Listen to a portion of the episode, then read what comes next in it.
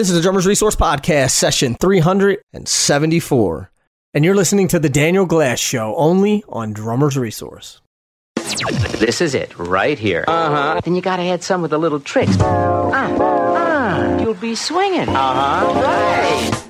It's the Daniel Glass Show on Drummers Resource, offering a deeper look into Daniel's unique take on music, drumming, and life. Philosophy, motivation, musical deconstructions, and conversations with influential voices in the music industry.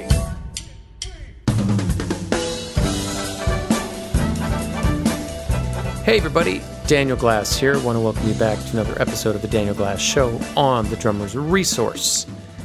And today I'm going to call this episode Inspiring Stories. And it's going to hopefully be the first of several of these uh, related to what I consider to be rather inspiring figures in this world of music, entertainment, et cetera, et cetera, that we are all involved in, embroiled in, and uh, dreaming in and, and working so hard in. And the reason I, I feel like sharing some inspiring stories with you guys is because so often we get really caught up in the tunnel vision of our own personal struggle, right? Our own personal struggle with practicing or with, you know, trying to get more work or trying to make a living doing what we do, getting more students, uh, getting more gigs. You know, um, that is that is part of the hustle of of of a freelance drummer, freelance musician. And, you know, whether you're at the beginning stages of that and you're just trying to get your, your feet wet, or you're an amateur and you're just trying to get a, a fun gig together in your, you know, in your town, uh, put a cool band together or join a cool band, whether you're a professional and you're trying to take your career to the next level, all of these things uh, we tend to be very focused on ourselves and what's happening with us. And I want to share a couple of stories of people that um, have really overcome obstacles that I don't think the rest of us ever consider in in our day to day life. And I think when you hear these stories, you'll realize that you know what these folks have overcome and not only uh, survived but thrived uh, in the world of percussion. I think it hopefully will add some perspective to to our own individual struggle and inspire us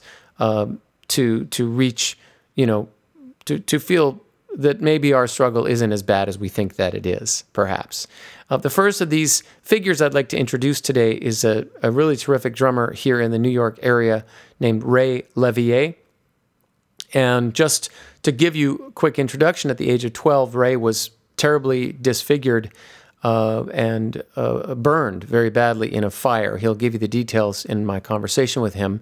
But um, he, it's kind of unbelievable. Probably many of you in the New York area have met Ray uh, in one at one time or another. He's been kind of a mainstay on the scene in this area.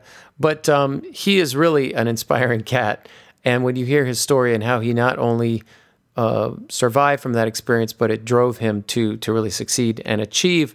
It it is, uh, you know, I know I keep using this word, but it really is inspirational. So, without further ado, I want to introduce you to a conversation, uh, my conversation with Ray Levier.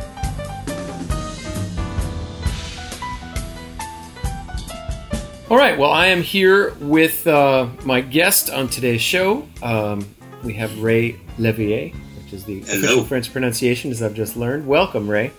Thank you so much. I wanted to to have you on the show to kind of talk about uh, some of the stuff that you've been through and how you've overcome it. But I think um, maybe we could start by just sort of finding out um, when you got started as a drummer and what inspired you very quickly, just to kind of set the stage. Cool, man. Well, first of all, thank you so much for having me on your show. I'm honored and uh, thank you.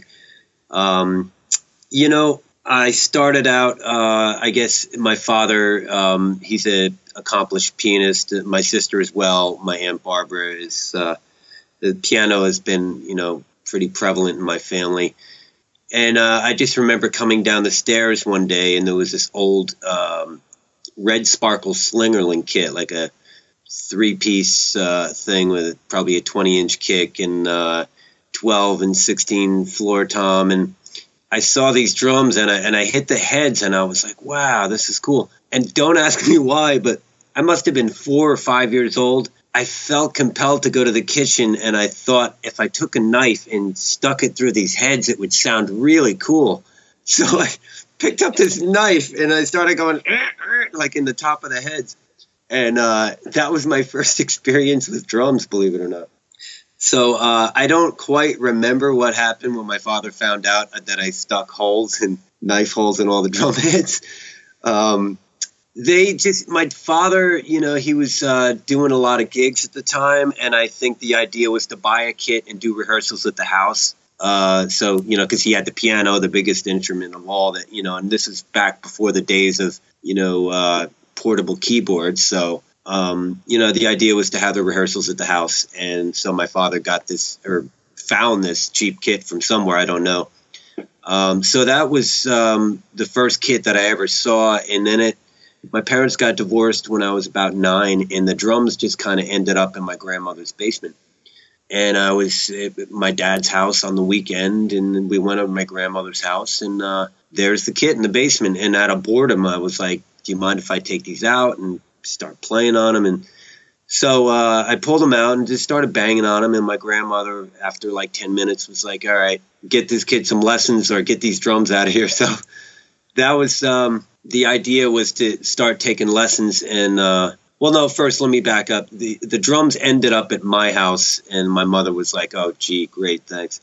Um, so there was a kid down the street, um, Dave, who was taking lessons, and I just remember this is the first time like I actually saw four way coordination, and it just like it was like a magic trick that I just was blown away by. That this kid could keep time on the hi hat, hit the snare, the bass drum, and like he had you know this song he was playing along to, and the whole thing just seemed magical and like a big, you know, magic trick. And uh, so I went home and learned this one beat, and um, you know, drums didn't mean anything except it felt good to to play them, you know. And I, I didn't have any aspirations of becoming anything with drumming. I just knew that I liked hitting things, and and I liked the sound I was getting from the drums, and uh, and then um, before I knew it, I had this accident. Uh, I was 12, and um, so I basically got caught in this chicken coop that we turned into a clubhouse in the backyard. Call it a camping accident, whatever. But we'd sleep out in this thing, and we had candles burning, and we all just fell asleep with the candles burning. And uh, I unfortunately uh, was the only one that got uh, burned in the fire. Uh, it was my brother and my friend TR, and they were both uh, staying up later, so they weren't really sleeping, and um, they had just dozed off, and the fire started, and they both ran out, and the place went up like a tinderbox because it was this old rotten chicken coop. So um, my brother and my friend Tr like ran back in and pulled me out, uh, but the place just went up so quick, like I said, that you know I got burned from my waist up, uh, like very quickly and I ended up going to uh, Westchester Burn Unit uh, in New York and spent about six months there, just reconstructive surgery. And one of the things that made me feel better in the hospital was to think about what I was going to do when I got out. You know, my mother it was like, think of healing thoughts. What's something that makes you feel good? And you know, I was like, well, the drums, you know, because I just started playing the drums, so that was kind of on my radar. And uh, so my mom and dad were like, yeah, when you get out, you know, we can get you a drum kit and you can play the drums. And uh, so there was a nurse in there at the time in the room, the hospital room, and uh, unbeknownst to me, she pulled my father aside later on and said, you know, I understand you're trying to make your son feel better with the drums and all that, but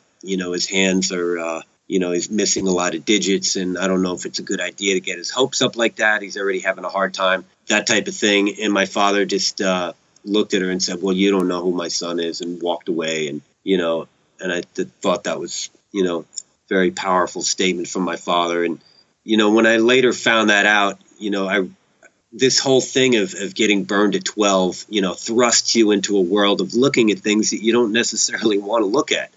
Um, and it's a very real and sobering thing that um, you look at, you know, in terms of looking at what you have and what you want to do in um, in life and in general, and and you know just people looking at you because you have scars on your face or uh, not understanding you, and so you start to hear all these limitations that people have in their own minds about your situation. And I was always a very confident kid. Um, I was very, you know, athletic and physical, and I played a lot of baseball and uh, um, did a lot of BMX racing when I was a kid, and went to all these races and did the trophies and the competition and all that.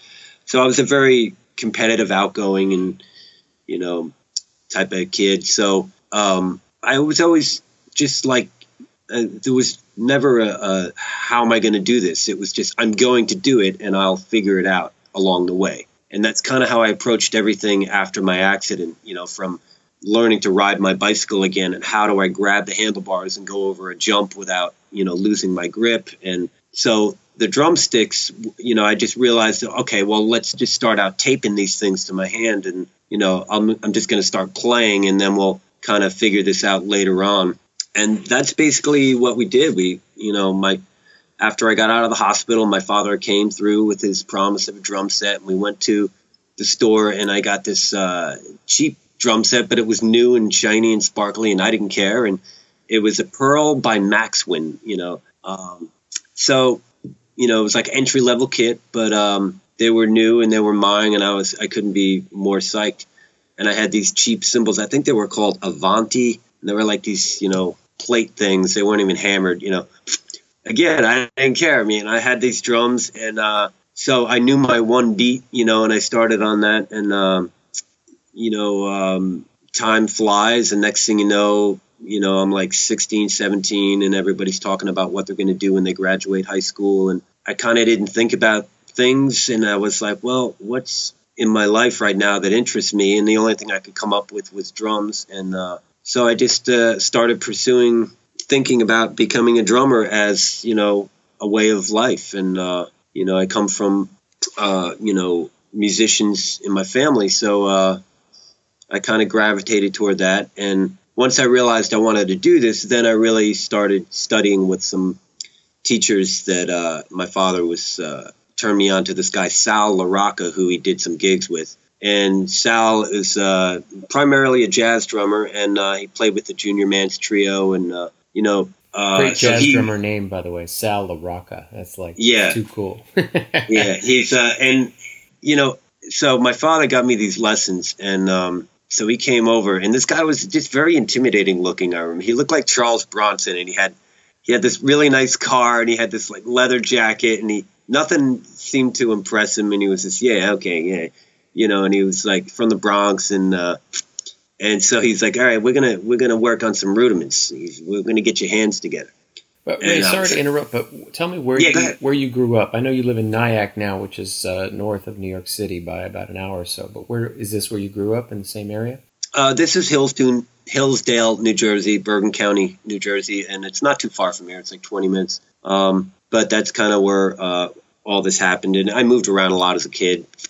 Um, but that's where I took lessons with him in Westwood, New Jersey, uh, for gosh, about eight, nine years. You know, studying with him on and off so you were telling us about his his approach uh, to how you jumped into the lessons. Yeah, his approach was uh, rudiments, you know, and getting your hands together, and lots of warm up exercises, and you know, singles, doubles, buzz rolls, and going through all the double stroke rolls and the buzz rolls, and just warming up a lot, doing threes, fours, fives, six, sevens with the, each hand individual, and um, you know, he had this really methodic way of um, getting things together for your hands.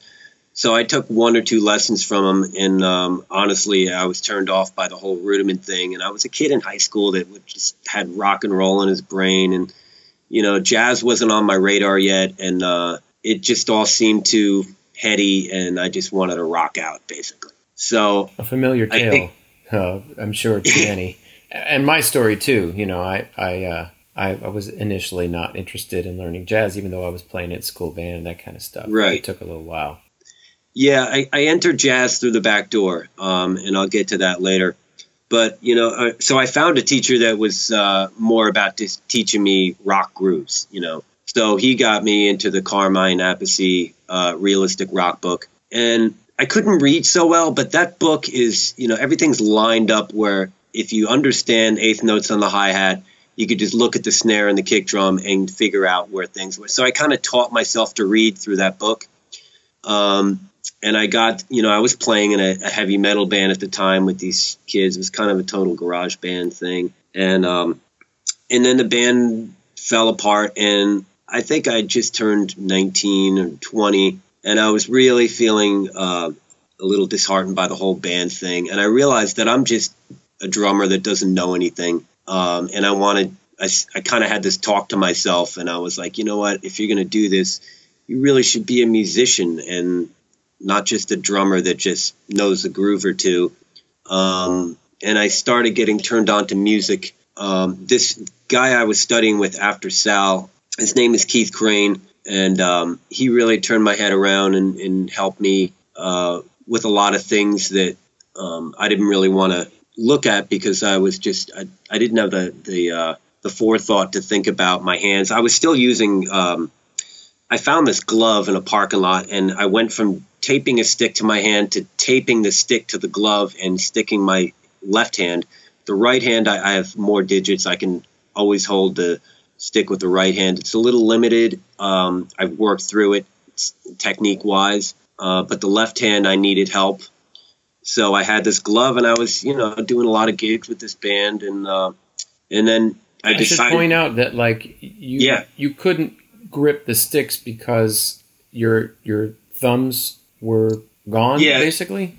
Basically, explain a my left hand. I'm sorry to talk over you. My left hand turned into a mitten, basically, because uh, I have half of my fingers, but everything kind of just just like kind of grew in to to heal itself. You know, like skin just has a way of just like closing up as quickly as it can. So everything was kind of just stuck in this mitten, and um, so I couldn't grip a stick. I, you know, um, so one of the things that Keith really helped me with was he's, he sat me down one day and he's like, "Look, man, we've been you've been studying with me for a while, and it seems like you're really into this and you're thinking about pursuing this as a career." He's like, "I really, you know, it's up to you, but I really think you should think about getting surgery done on your left hand so you can get some way of gripping a stick." And when he first said it, I was scared. I was like, "No more hospitals," you know, because I had been like prodded and poked and pricked, and I had enough, you know. And um, so I thought about it for a long time, and eventually I ended up going to uh, Shriners up in Boston,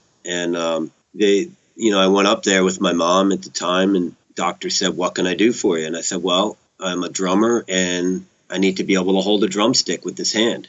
And the, the I just remember the doctor was like, "Wow, we don't get requests like that every day." It's like, "You want a thumb? You got it." So uh, I had the surgery done, and they pulled my thumb out of my palm because, it, like I said, it was kind of grown in there. Um, so now I had this little this thing that I can, you know, put the stick in there. So I came home, and when it healed to the point of being able to hold it, I put the stick in there. And as you know, sticks are glossy and slippery, and I put it in there, and I, I couldn't grab it. You know, I, I, I can hold it, but I couldn't hit something without it flying out of my hand. And um, I've I, I guess I've been developed this inventive mind, you know, from my accident. So I just saw the rubber band sitting on the counter and I saw the drumstick and I was like, wait a minute, let's put the rubber band around the front of it, wrap it around the back of my hand, and then put it back on the butt end of the stick. And I, lo and behold, brrr, I could get a buzz and it goes right back into my hand and I regrip it. And so that was what I did. I had this rubber band technique that I still use today um, you know, if it's a hard hitting situation, like I put the rubber band in there as insurance. But I kept tweaking this thing, um, and basically what I found was this wig glue that uh, you know people that wear wigs they have this glue and they attach this glue to the wig and it's like really super sticky stuff, but not to the point where it's like crazy glue where you're never going to get it off. So I found this wig glue and I would just coat the stick and you put it in there and like when it's fresh glue and you get it in there like it, it's not going anywhere you know? Um, so i developed this technique around the rubber band and the glue uh, you know the glue just kept it from barrel rolling inside you know and it kept it in one firm spot. Um, and in terms of like you know choking up on the stick or where you hold it like I mean, I'm sure most drummers would tell you like once they find the sweet spot with the left hand, and I play traditional, so once you find that spot, there's a fulcrum that's happening where it's like it's too heavy, I'm not getting enough bounce, or it's too light and I'm getting too much bounce and not enough beef on my backbeat. So you find that spot and you know you work with it, you know, and, my stick kind of moves depending if I'm playing rock, I'll bring the stick out more to get you know, if I'm not doing a lot of chop stuff, I'll bring the stick out more to get more of a backbeat. And if I'm doing a jazz gig, I don't need a rubber band. It's a little bit of glue, and uh, you know, because I'm picking up brushes, putting down the sticks, and then coming back to it, and that's a no- whole nother thing I had to work out. Um, Let me just ask you about the the traditional grip thing. Were you already playing traditional? I mean, it seems you know a lot of people really struggle with traditional. It seems like um, that would maybe not be the, the go to default thing, or did traditional just work better with your reconstructed thumb? Um, honestly, when I went to Sal, he was a traditional guy, and uh, just the way the stick is held in my hand, it felt better to do traditional because I can do, I don't have a stick here, but I can do uh, match grip, but just the way it hits my pinky when it comes down didn't feel right. And um, I felt with the traditional, like I can get a nice fulcrum buzz off the head.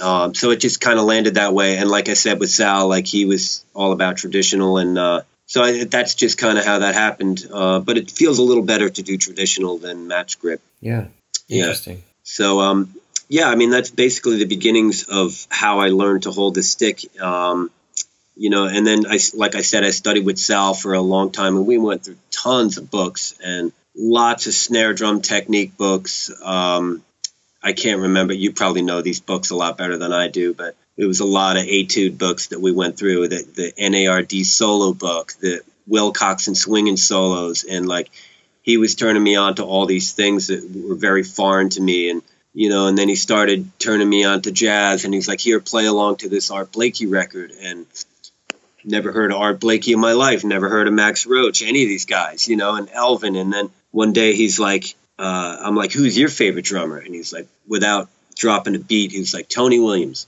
And I was, Tony who? And then once you discover Tony, it's, it's all over, you know, there's no going back. And like, I discovered Tony and then I, I, you know, came through the back door through like, you know, through studying with Sal, um, you know, and, and found out about these guys through Sal as a rocker. And, um, but even prior to Sal, I, I remember being in high school and I went over this kid's house and he's like, "Oh, you're a drummer? Yeah, I'm a drummer too." He's like, "Who do you listen to?" I'm like, "Well, I listen to Metallica and Megadeth and Anthrax," and and he's like, "Oh, okay." And he was like down on the whole thing, and he's like, "You ever check out some jazz fusion?" And I had no idea what jazz fusion was, but I heard the word fusion, and I'm like, "That's got to be cool, whatever it is, you know, right. whatever fusion is. I want to check it out." So I went to a music store and I was like, "Do you have any jazz fusion?" And the guy's like, "Oh yes, right this way."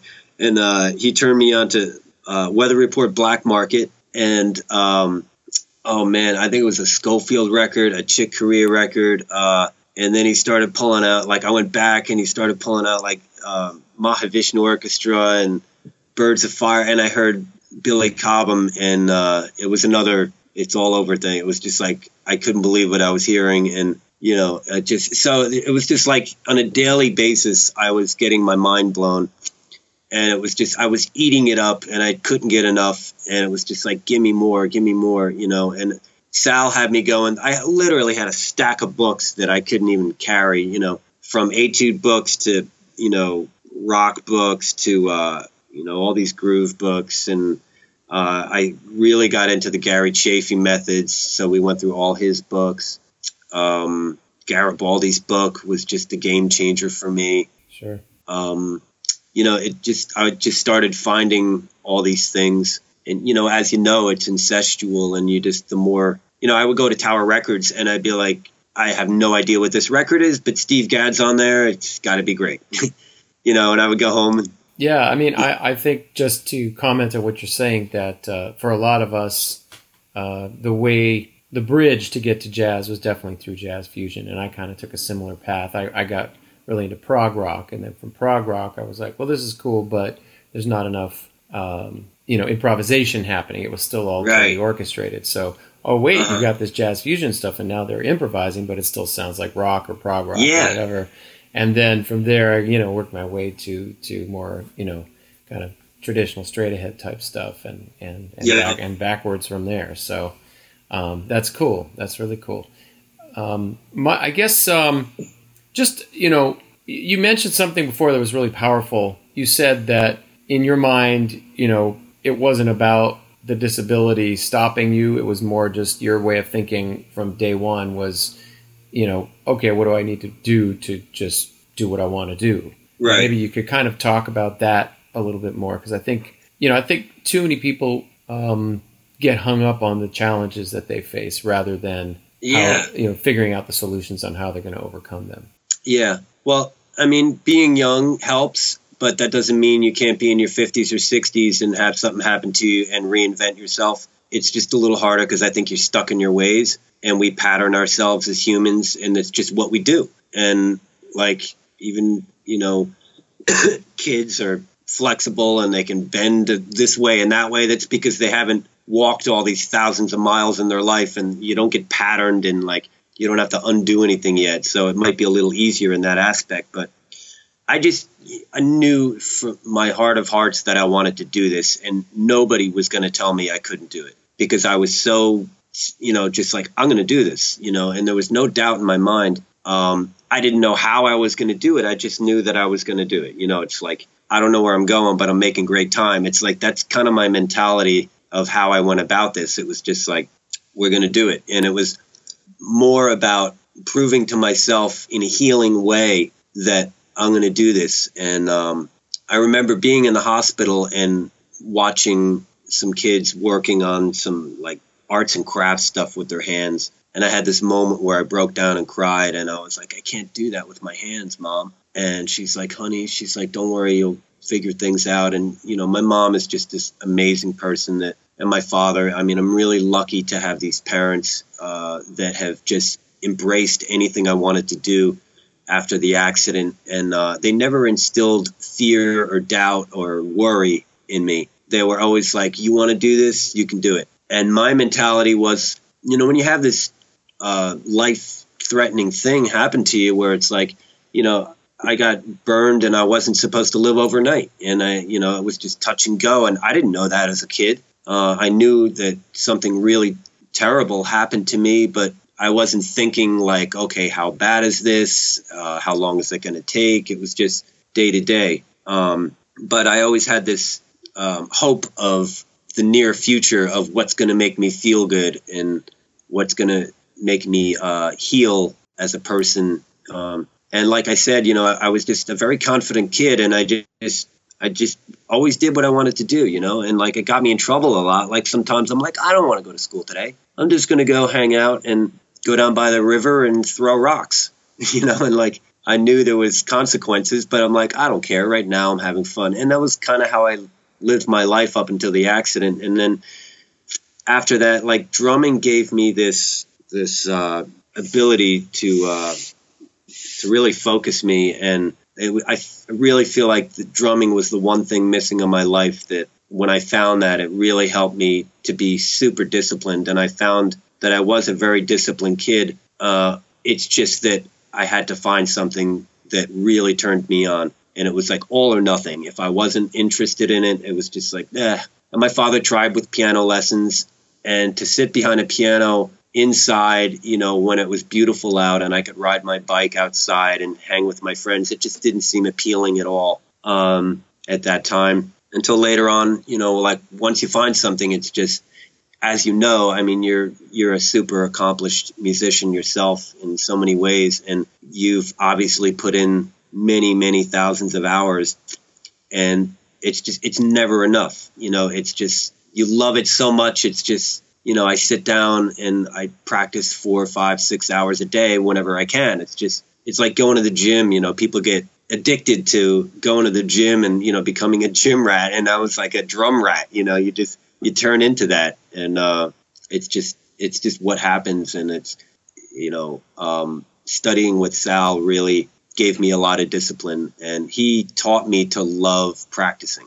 And there was something about this guy that, you know, that I wanted to impress upon him. And, um, you know, he kind of took on this father role that I wanted to impress. And um, so if he said jump, I was like, okay, how high? you know, and it was that type of relationship where he's like, all right, go buy this book. And I'd literally go from the lesson and go to Sam Ash and like go in their department and be like, do you have this book?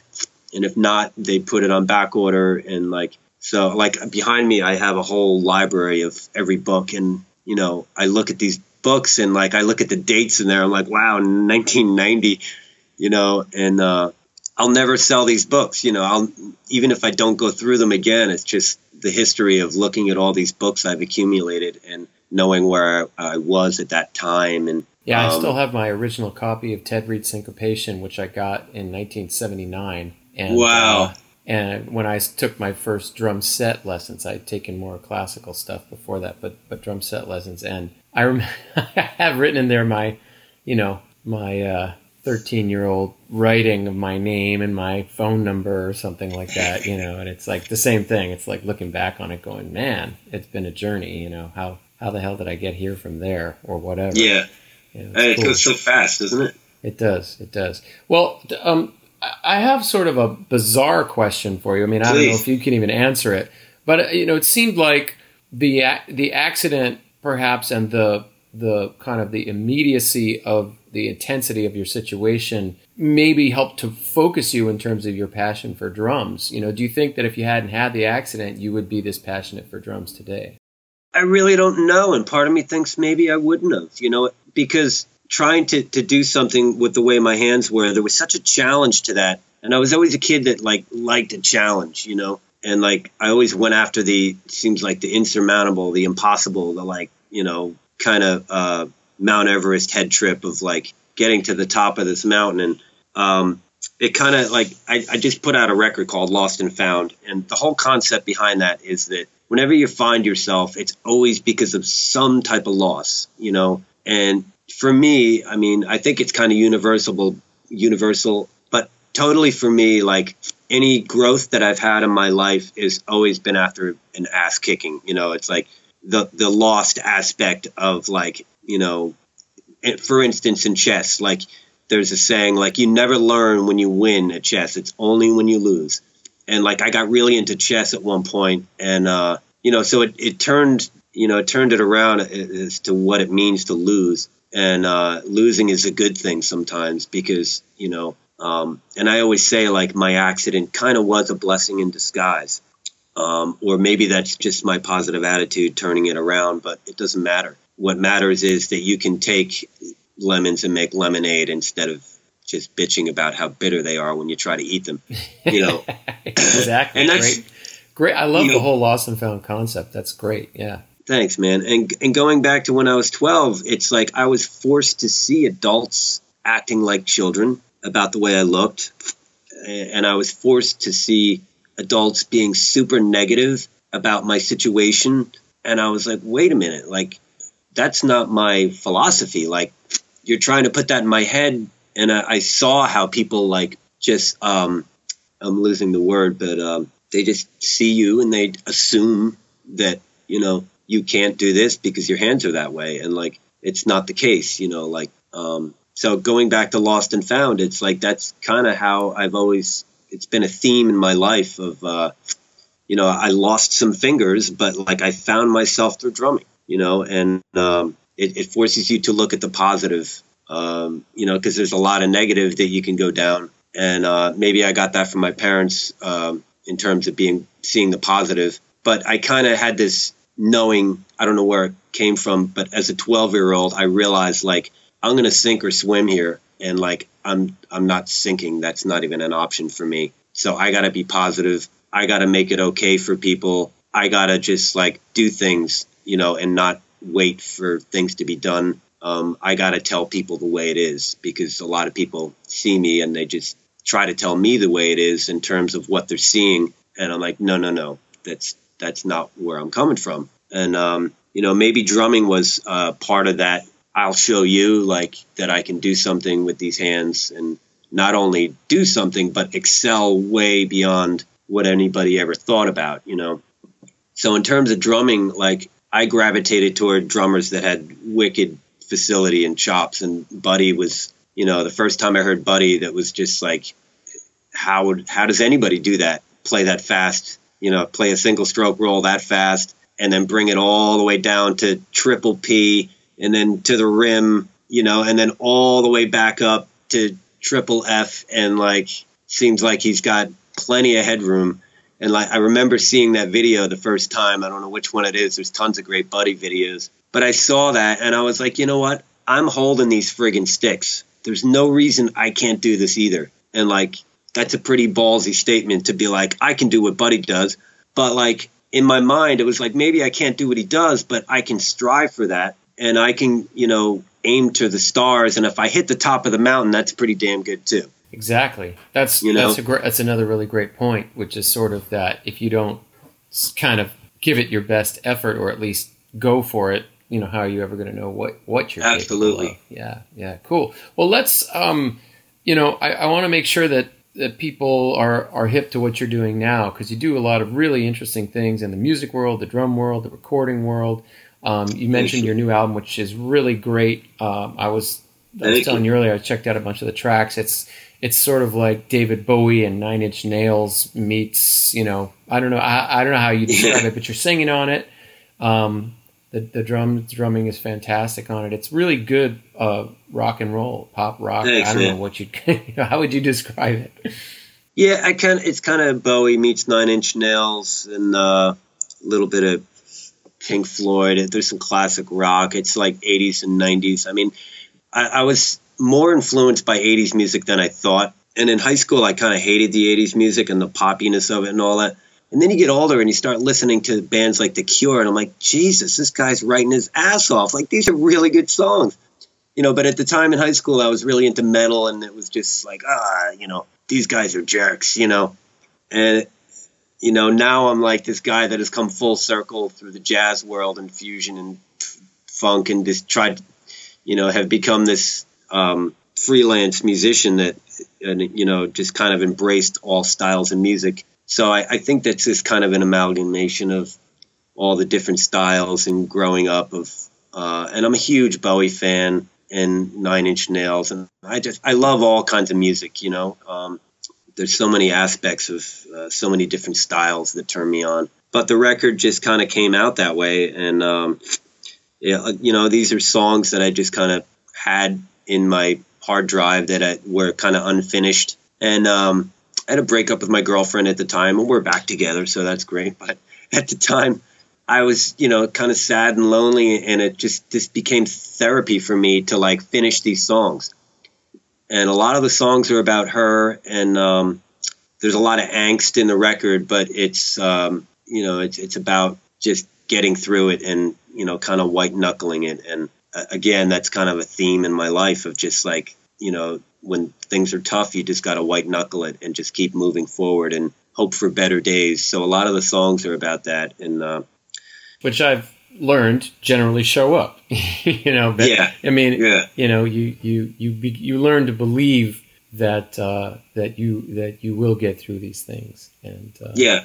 And that becomes a meditation or a mantra that you know, and you, you become what you think. And I realized that as a early, uh, as a early on, early on as a kid, um, that thoughts are very powerful. And uh, there's a song on the record called Thoughts, and it's basically like your thoughts never leave you alone. And um, you know, it's about her, and I can't get to sleep because I'm thinking about her. But it's also about just like what you allow into your brain um, to control your life and to guide you. And uh, so a lot of these songs have double double meanings, and um, I did them basically all in Ableton Live. Um, I like working in Ableton because uh, you know there's these clips where you can kind of loop things immediately and like you know you come up with a riff and it gets spit back at you immediately and it's like wow I like that and then you start developing off of that. And um, so that's kind of how the whole uh, each one of these songs just kind of started with an idea like a lick that I liked. Um, and um, so I, I was planning on redoing all these instruments that I had done uh, through MIDI in Ableton, and uh, and then I eventually dumped all these tracks into Pro Tools to get the audio part, you know, much more stronger because uh, Pro Tools is just more of an audio instrument. Um, DAW. And so as I started putting compression on keyboards and stuff that I thought I'd have to replace, uh, I would bring keyboard players in and they're like, I wouldn't touch this. Like this is great, man. I can't do anything better than this. Like, this is you, you know, this is your signature. Like, this should be your record. So, um, really, I'm the only person on there except for some guests I have on there. Um, guitar parts are very hard to, to mimic through computer. So, I had, uh, anytime you hear guitar on there, it's real guitar, but those are my parts that I kind of told uh, the other musicians to play. But, you know, it was also kind of a, a proving to myself once again that I can do this, you know, as as a songwriter and a musician, not just a drummer. And so uh, I'm proud of the record because it kind of, you know, I proved myself this point that I can create, you know, a composition and, you know, I mean, it's not like, you know, it's not the most in depth compositional music, but uh, the parts are, you know, they're mine and I think they're creative and um, all the background vocals and like the choirs, I did that all myself. I just kept going and doubling, tripling, quadrupling parts um, till I had choirs, and you know, uh, so I was learning a lot along the process, and um, I tracked the drums up at the clubhouse in Rhinebeck. I think you were there not too long ago. Yeah. Um, and speaking of, of that studio, uh, the clubhouse, yeah. where um, I had a chance to record, and you've done a lot of recording there. Um, tell yeah. just uh, uh, to kind of conclude, tell us about the work that you do uh, in in you know uh, the world of composition and uh, film and TV kind of composition. It's really really interesting stuff, and I think a lot of people would be interested to hear about how it's put together because we're all we all see it all the time. Right. Um, so yeah, talk yeah. a little bit about that. Um, well, my good friend Rich Tozzoli, uh, that you met not too long ago, um, we kind of, uh, well, I he was a friend of a friend, and like I just got into Pro Tools, and I was like, I need some help with this. This is ridiculous. And so my friend Pete was like, Oh, call Rich. He doesn't really teach, but he might, you know. So he came over, and I took some lessons, and we just, you know, immediately hit it off, and um, you know, I just kept kept on with uh, acquiring gear in my studio, and I, you know, I kept at it, learning and learning, and um, and then you know a few years went by, and we just started working together. Um, he had already been established doing a lot of uh, songs for television, um, and then you know he was just pulled me in the loop, and um, we started tracking a lot in my studio. Um, and it's you know a whole nother world where you're creating music for television where it's very formulaic and it has to be a certain way to grab people's attention and you know the drum fills and the grooves and everything have to be uh, simplified to um, convey to television and like I remember the first couple times, you know, I play a drum fill like da da boom ba da ba da boom blank da da boom. You know, I'd be like, no, no, no, how about da da da da da da da boom, you know, and it's like he's like, that's what's to jump out in a TV screen, not some fill that sounds like a wheelchair falling down steps, you know. so I learned really quickly what to play, what to not play, and uh, it's all about working very fast. And like Richie works very fast, um, and so like we'll knock out like three tracks, you know, within two hours. We'll have three tracks, and then we'll have sub tracks of just drum and bass, uh, you know, the full mix. Uh, this one is without guitar. So each track that you send to the TV people, um, they have multiple mixes of each one because, again, it's formulaic and you have to understand that you're going to send this to an editor. He's going to sit there with a scrubber tool and he's got tons of hours to find music for and he's moving at lightning speed. So you got to make it easy for him to find, you know, breaks and beginnings and ends. So a lot of it's you know, just A B A B. The first A B simpler, and the next A B might be a little more in depth, or open up more on the cymbals, or give them a little bit more drum fills or something for excitement. And it, you know, they got to have the stinger at the end to go into commercial, and that's another track you send them, just ten seconds that goes right into a stinger, because that might be all they want, and they don't feel like scrubbing through your whole song. And a lot of these songs are just a minute, minute and twenty, and you know, so it's just it's a lot of fun to work fast and kind of treat it like you know like the confidence of just coming off a world tour playing this music. And it's like you're just again that's what jazz has taught me is you know we're playing hard rock for this television show but I'm improvising. And it's like through composed like right on the spot. So like all these things you know help you down the road that you're not you don't even you're not even aware that your improvisational skills might be revolving around a very heavy drum beat that you're just learning, but the jazz part of you is like, okay, we're improvising this and play it loud and proud and strong, that type of thing. Just for clarification, because um, you know anybody out there who's watched a reality show, say you know anything from Duck Dynasty to Real Housewives to Cupcake Wars to uh, any of these, yeah, any of these kinds of yeah. shows, Pawn Stars. Uh, every time you go in, you know, come out of a commercial break, you hear that little snippet of music that gets yep. you into the scene, and then the next scene starts, or sometimes even within a single scene, you hear another little snippet of music, and it's these these little snippets, um, you know, in particular. I always wondered how those were created, and that's kind of the process that you're talking about, I assume. Correct? Yeah, yeah. Like these editors, they'll they'll put together the whole thing, and like you don't hear this till it's on your radar, and then you watch TV, and that's all you hear, you know. And like, so like yeah, and they're quick. Like the guy will be like, "We went to Joe's garage today to see if he could find us a motor." And there's bam, bam, down. You know, there's music going. He opens the door to the shop. As soon as he closes his door, there's another thing going. And then they go into negotiation about the price, and there's this negotiation music. And then he leaves the shop, and bam, you know, there's a little button, and they go to the next scene, and that's it's like it's kind of like you know, sort of the you know mu- the musical equivalent for the ADD age that we live in, right? Everything's just cutting so Absolutely. fast and constantly yeah. sort of.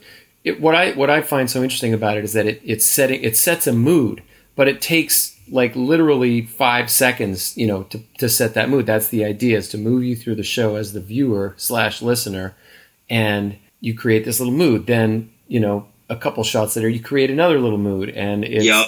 it really you know the other thing I don't want to diminish is that you say it's very formulaic, but you know, it, it, it is, there is an art form to it, right? I mean, yeah. it, it, it, it's, um, I, I did one of these sessions and, uh, it, it was just a, a really interesting experience in terms of, like you said, you, you have to be incredibly creative, um, even though what you're producing is something that sounds like something people have heard a lot before, right? Would you say? Yeah, yeah, yeah. And um, a lot of times, like when Richie and I bring people in, like a keyboardist or a saxophonist or a violinist or whatever, because sometimes there's like a lot of these Alaska shows, there's frontier shows, there's like violin or, you know, we do a lot of bluegrass stuff and it's just, it's all over the map, you know? So we pull people in and like we're moving, you know, at 80 miles per hour and the violinist is like, I think I can do a better take. And we're like, no, it's, it's fine. Trust me. It's not like right. recording a record, you know? it's functional, it works, it sounds good, let's move on. You know, that type of thing. Right, really cool. Well, Ray Levier, it's been fantastic having you uh, here in conversation today, and um, it's just been a pleasure, man. And I look forward to. Oh man. Yeah, we're not too far apart, so hopefully we'll do some hanging in person pretty soon. Yeah, man. Thank you from the bottom of my heart. Thank you so much for including me on your show. It's an honor, and uh, I look forward to meeting you one of these days. Yeah, and we'll definitely in the in the show notes we'll we'll include some links to uh, uh, your your website and your new album. And and I would love it if you could take some pictures of the rubber band thing and the glue Absolutely. thing. It would be really really interesting, I think, for people to to see how you negotiate all that. And certainly we'll put some links to your performances, which are great, man. Thank you. I mean, you're you're a terrific drummer, and uh, so I, I I appreciate you, and I wish you all the all the best. Thank you so much, Daniel.